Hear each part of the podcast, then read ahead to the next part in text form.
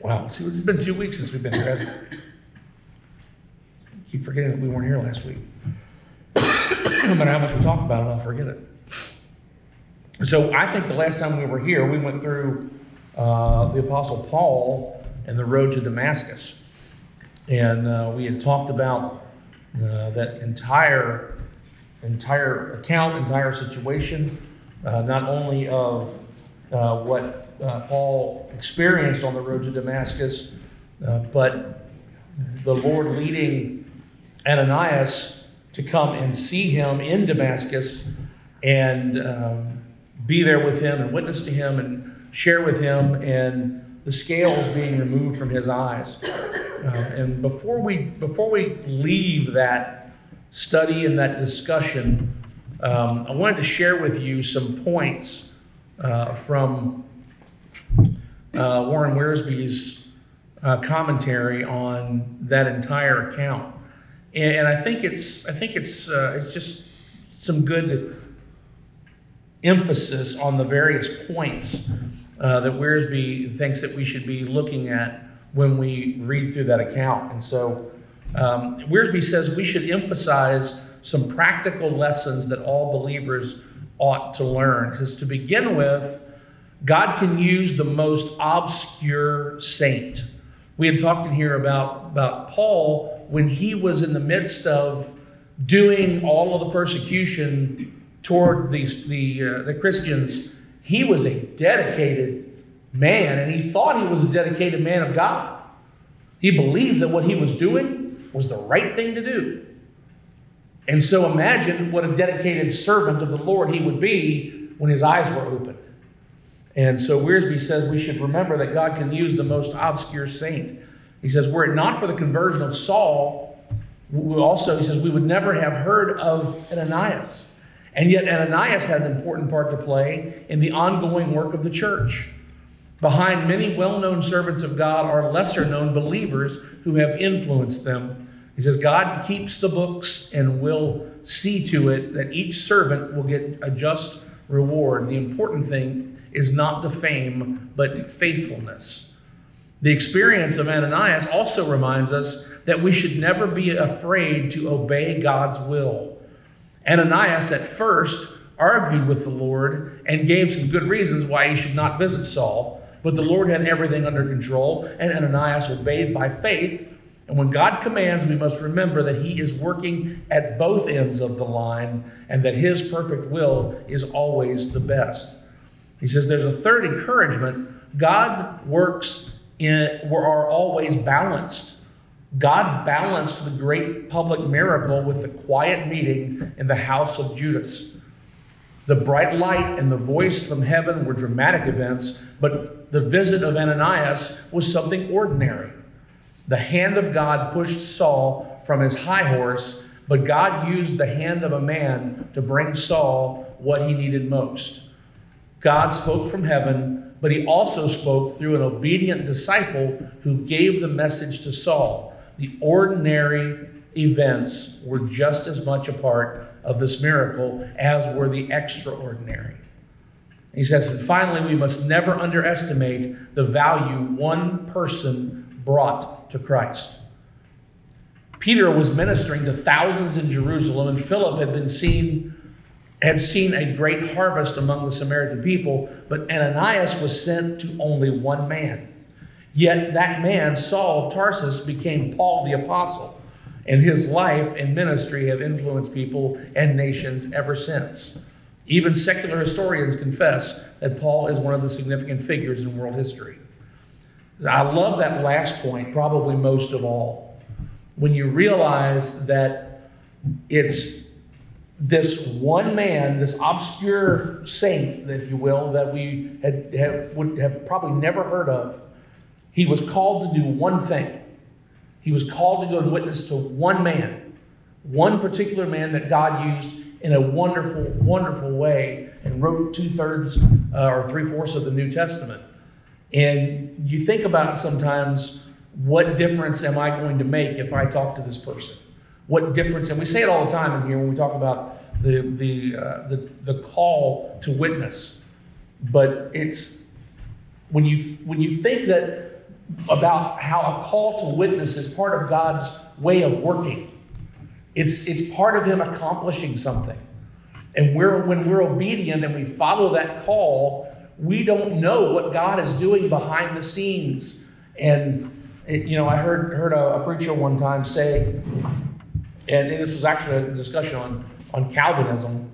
Uh, they had asked him about, uh, you know, do you, if you're, if you're a Calvinist and you believe that God's going to save whoever he's going to save regardless, then why do you pray for your children at night? And his response was this, and it was interesting. You may have heard me say this before, but he said that I believe that God absolutely, without question, does light the fire in a person's heart.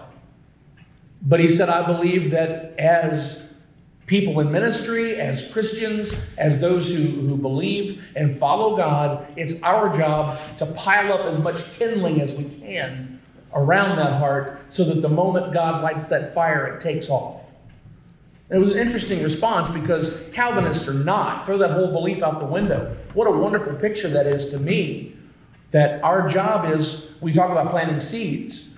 Well, well, let's let's talk about pushing kindling up around someone so that the moment that that spark hits, wherever it comes from, that it can catch a blaze and take off. It only takes a spark. Only takes a, a spark to get a fire going. There you go. there you go. You gotta write a song about it. Yeah, I think somebody already oh, did. They? Yeah, yeah. You might be a day late and a dollar short oh, on that one. Okay. I wasn't yeah. trying to make money. Okay, well. but I thought that was a wonderful little uh, a little thing to add on to the account of what Ananias did, uh, him being um, the way he describes him as obscure and the way we think about God working in a balanced way, and He's working at both ends of the spectrum, and we can't see that other end. We don't know what God's doing, but when we're called to be obedient, um, we need to be obedient. John's like, no matter where you go, there you are. There you go. I remember those bumper stickers. I had, I had some reason when you started, when you said wherever you go, I knew you were going to end with there you are. I just, I just had a feeling that was perfect. you know, that is pretty neat, though. I mean, the, we're looking at, like you said, he's, with the exception of kind of in the verses here, he's pretty much kind of obscure. Yeah. Especially compared to Paul, right? I mean, look how much Paul is in here. But I mean, to put it into, I guess, more of today's terms, I know Billy Graham has passed, but someone witnessed to him. Someone, Absolutely. You know, shared, you know, the gospel with him. And, you know, I, I think we are the body of Christ. And whether you're the pinky toe or the pinky finger or whatever it is, you can't rule out your importance and your significance to God's church and to God Himself. And as you said, I mean, you could you could be the, the, the witness to the next Billy Graham or, or the next Paul, yeah. you know, or what have you, and not even know it, you know. And and the talents and gifts that God has given maybe you or myself is is little to nothing, maybe compared to the person you're witnessing to and how he's going to use him. Yeah. Yeah. use that, you know, so. Yeah, without a without a doubt, it's uh, it, it, it should cause us to because sometimes you know we read passages of scripture and I think I know I'm guilty of just reading over them and just going past it and not stopping to consider why would God give us this story of someone that we had never seen before, never heard of before, and we don't really hear of again. What, what was the importance of that? And if nothing else, sitting here this morning and having this discussion about the impact that one witness can have on one person who God can use in a mighty way. Well, and also let's look at his obedience, obedience and faithfulness. Right? Absolutely. I mean, he, he, he sincerely had a good, valid reason to fear his life fear for his life. Without a doubt. Yeah.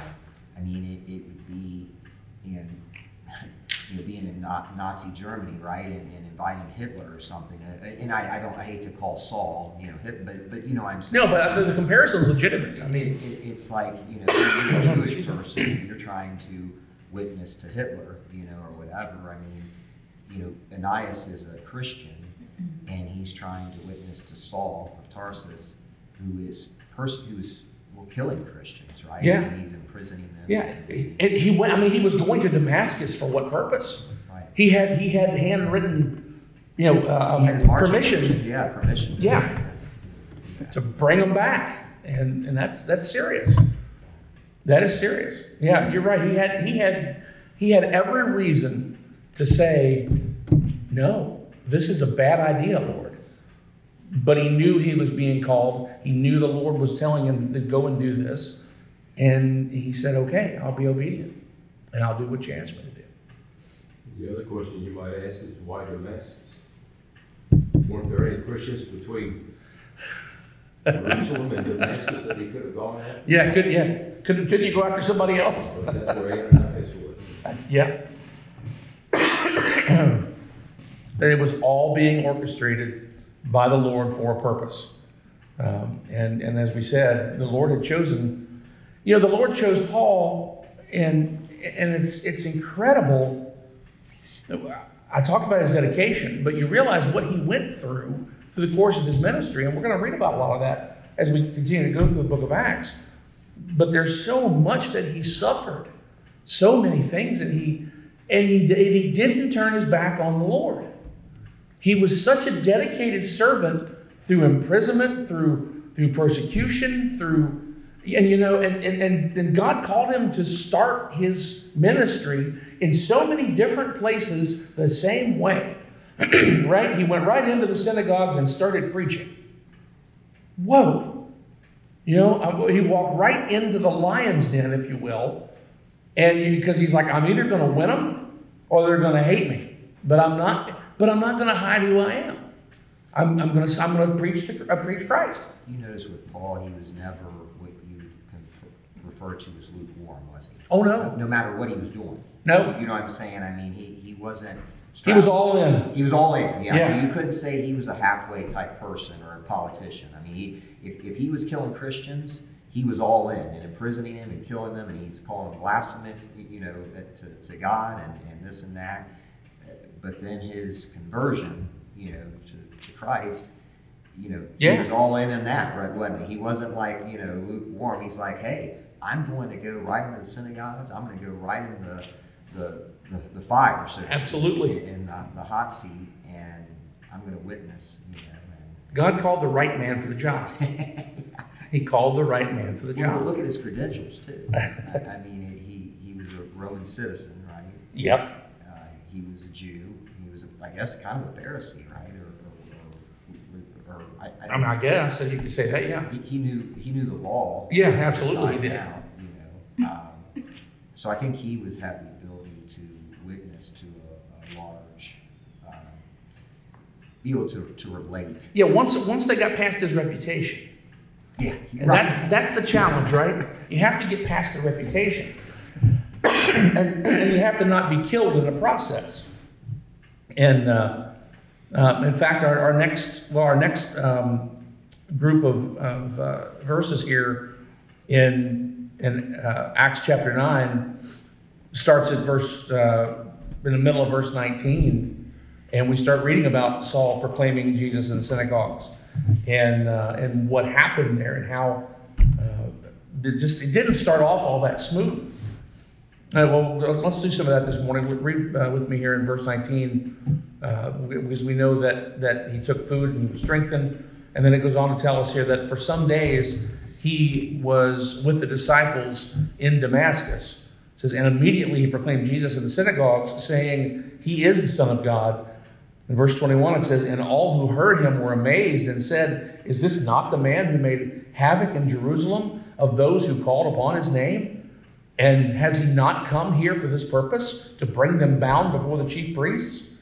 But Saul increased all the more in strength and confounded the Jews who lived in Damascus by proving that Jesus was the Christ. So, you know, he's, he's come there for a purpose. They know he's come there for a purpose. And all of a sudden, he's not doing it. He's doing the exact opposite of what he has come there to do. And he has now become one of those uh, people who, who he has come to, to persecute. And so we find in verse 23 it says, When many days had passed, the Jews plotted to kill him. What? Really? Wasn't he just doing that? What? Yeah. Yeah. So so the hunter becomes the hunted. right. Right? He's now the prey. Yeah, very, yeah. It's interesting that the people with a lot of zeal, we'll say, because that's even something that um, Jesus talks about. You know, they're using that their religious zeal eh, with the intention of killing people. Yes. You know, the Pharisees kind of were the same way. You know, Yes. it's not the Romans that are trying to, you know, kill Jesus. It's the people that really have the kind of zeal and they believe that it's a religious cause or that this is. We're from doing this for God. We're doing God's work. And Yes. That's, that's kind of a scary thing to think about, you know. Yeah, I agree, Mary. I, I'm, I'm like thinking, you know, Paul knew the law, right? I mean, So, so obviously he knew the Ten Commandments. Yeah. And he knew that one of the Ten Commandments was thou shalt not kill. Yes. Right? I mean, uh, but then he's probably going on the other Ten Commandment about, you know, no other gods, right, before, you know what I'm saying? Oh yeah, yeah. He can. He has no problem justifying Right, this. yeah, so he's saying that you're being blasphemous and you're, you know, or whatever, Yeah. but he's substituting that and saying, okay, this is what's making it justifiable or okay. to But you know what? But in the end, I mean, yes, Paul was Paul is zealous, and yes, Paul is is really believes. I think, I, or Saul, I should say, really believes that what he is doing is for God. But he's a pawn. He really is a pawn. He's being used by those who are in power to try and stay in power. It all comes back to I don't want to give up my power, and Christianity is a threat to all that I enjoy doing. I've got I've got this I've got the seat on the throne and I am happy and people do what I tell them to do and my life is easy and all of a sudden people stop listening to you when they start realizing who's really in charge. When you start realizing really who who you should be paying attention to. And the fact that Jesus Christ is the savior. And when the gospel is witnessed to you and you start to go through these changes you don't pay as much attention to those who are who are who are doing things that are clearly in opposition to to what you believe. The Holy Spirit changes people, and you start to lose some of that, that influence you have over them, and that's a threat. It's just that it's just that simple. They were, the priests were gonna lose their jobs, and they knew that. Yes, They're, they like Paul, like Brad said, he knew the law inside and out. He was trying to become a Sanhedrin.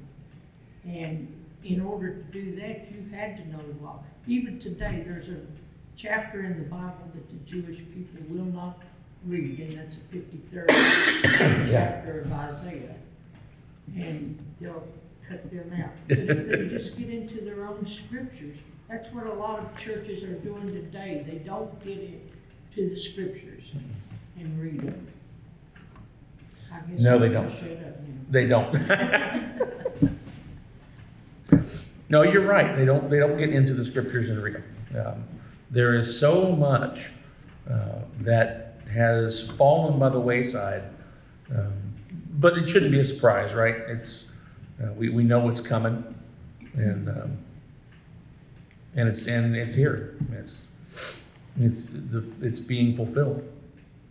Um, I lost my place here. Uh, da- da- da- da- Sorry. no, no, you're fine. I just, uh, I, I think, I, I scrolled up and I missed it. Like Jim was saying, I don't think it's an accident that it's the road to Damascus. I think for some reason Syria and Damascus have a real Old Testament um, things that it's supposed to bring to mind. I'm not sure what the significance is exactly, but it seems like that's where Naaman may have been from in the Old Testament. And then Jesus talks about, um, you know, him healing or Naaman being healed, but God have healed someone in Israel instead. So I wonder if that's significant. Yeah, I, I don't know. And, and the other thing to keep in mind, and I don't know how this even figures in at all, but, but for some reason what you said made me think of it, is that when we when we read Paul's account of this same time frame from Galatians, um, we find that at some point in all of this, he actually went away to Arabia and then came back to Damascus. So it, you, there's, there's there's something here that that um, that Luke did not include uh, when he was writing about this account here of what Paul did and him preaching and escaping and so on. And uh, in, in Galatians 1.17, I think, yeah, Galatians 117, Paul writes, says, Nor did I go up to Jerusalem to those who were apostles before me, but I went away into Arabia and returned again to Damascus. and, and what was the purpose of that? What did, and then some, some uh, uh, thought there is that when he went away to Arabia, he was actually being trained. That he was actually being trained to, to come back and be the witness that he needed to be in Damascus. And, and so they were, they were working with, that that there were, there were apostles working with him. I, I don't know the answer to that. Um, but yeah, I mean, we can, we can talk an awful lot about, about the significance of the area, the significance of, uh, of, of Damascus in general. Um, and, and you think about what was it that um, that Paul was going to be called to do? If he was going to be the one to witness to the Gentiles, um, is does that have significance about Damascus? So, So isn't Nineveh kind of close to Damascus? oh, that's a good question. I don't know the answer to that. And you have Jonah being called to, to there, to, to Yeah. preach to the Gentiles, you could say. Yeah, Um, and then isn't that like the whole Assyrian, the old Assyrian Empire that eventually conquers Israel? yeah, yeah. I yeah. There's there's probably a lot of a lot of things we could talk about in there, and I don't know that we'd ever come up with the answer. But but it's cool to, it's cool to, to think about it. Um, I say, wow, I've, I've talked so much today that time's got away from us. Uh, no more Ann stories. I'll stop doing that. So we, she took up all the time this morning. It's our fault. Uh, let's see. Should we? Let's try and finish some of this out here. Um, when away, the Jews, the Jews plotted to kill him. Verse 23 says, But their plot became known to Saul. They were watching the gates day and night in order to kill him. But his disciples took him by night and let him down through an opening in the wall, lowering him in a basket. So he had gained enough followers to help him escape and get away from the fate that would, would have uh, that he would have met had he stayed potentially in Damascus, uh, because now the Jews have decided that uh, we we need to we need to get rid of this guy. He's a threat now. He's a big threat. Nothing worse than someone who is converted uh, to become a, a threat. So I think we'll have to leave it there this morning and pick up with Saul in Jerusalem uh, next week. And uh, I'll, I'll, I'll do a little bit more reading on Damascus and see if I can uncover anything from anywhere else uh, that might make some, some sense of anything. Um, it's just interesting to think about. Any closing comments before we uh, end this morning? All right. Well, thank you all for being here. Pray with me. Heavenly Father, thank you for your word. Lord, thank you for the preservation of it. And uh, Father, we're just grateful once again that you've allowed us this morning to, uh, to, to just to study your word, to, to ponder it, to discuss it, Lord. Uh, Lord, we thank you for the fact that your word uh, will not return void. And uh, Lord, just be with us as we depart from this room this morning and enter into the sanctuary. And Father, help to clear our hearts and our minds of all the distractions.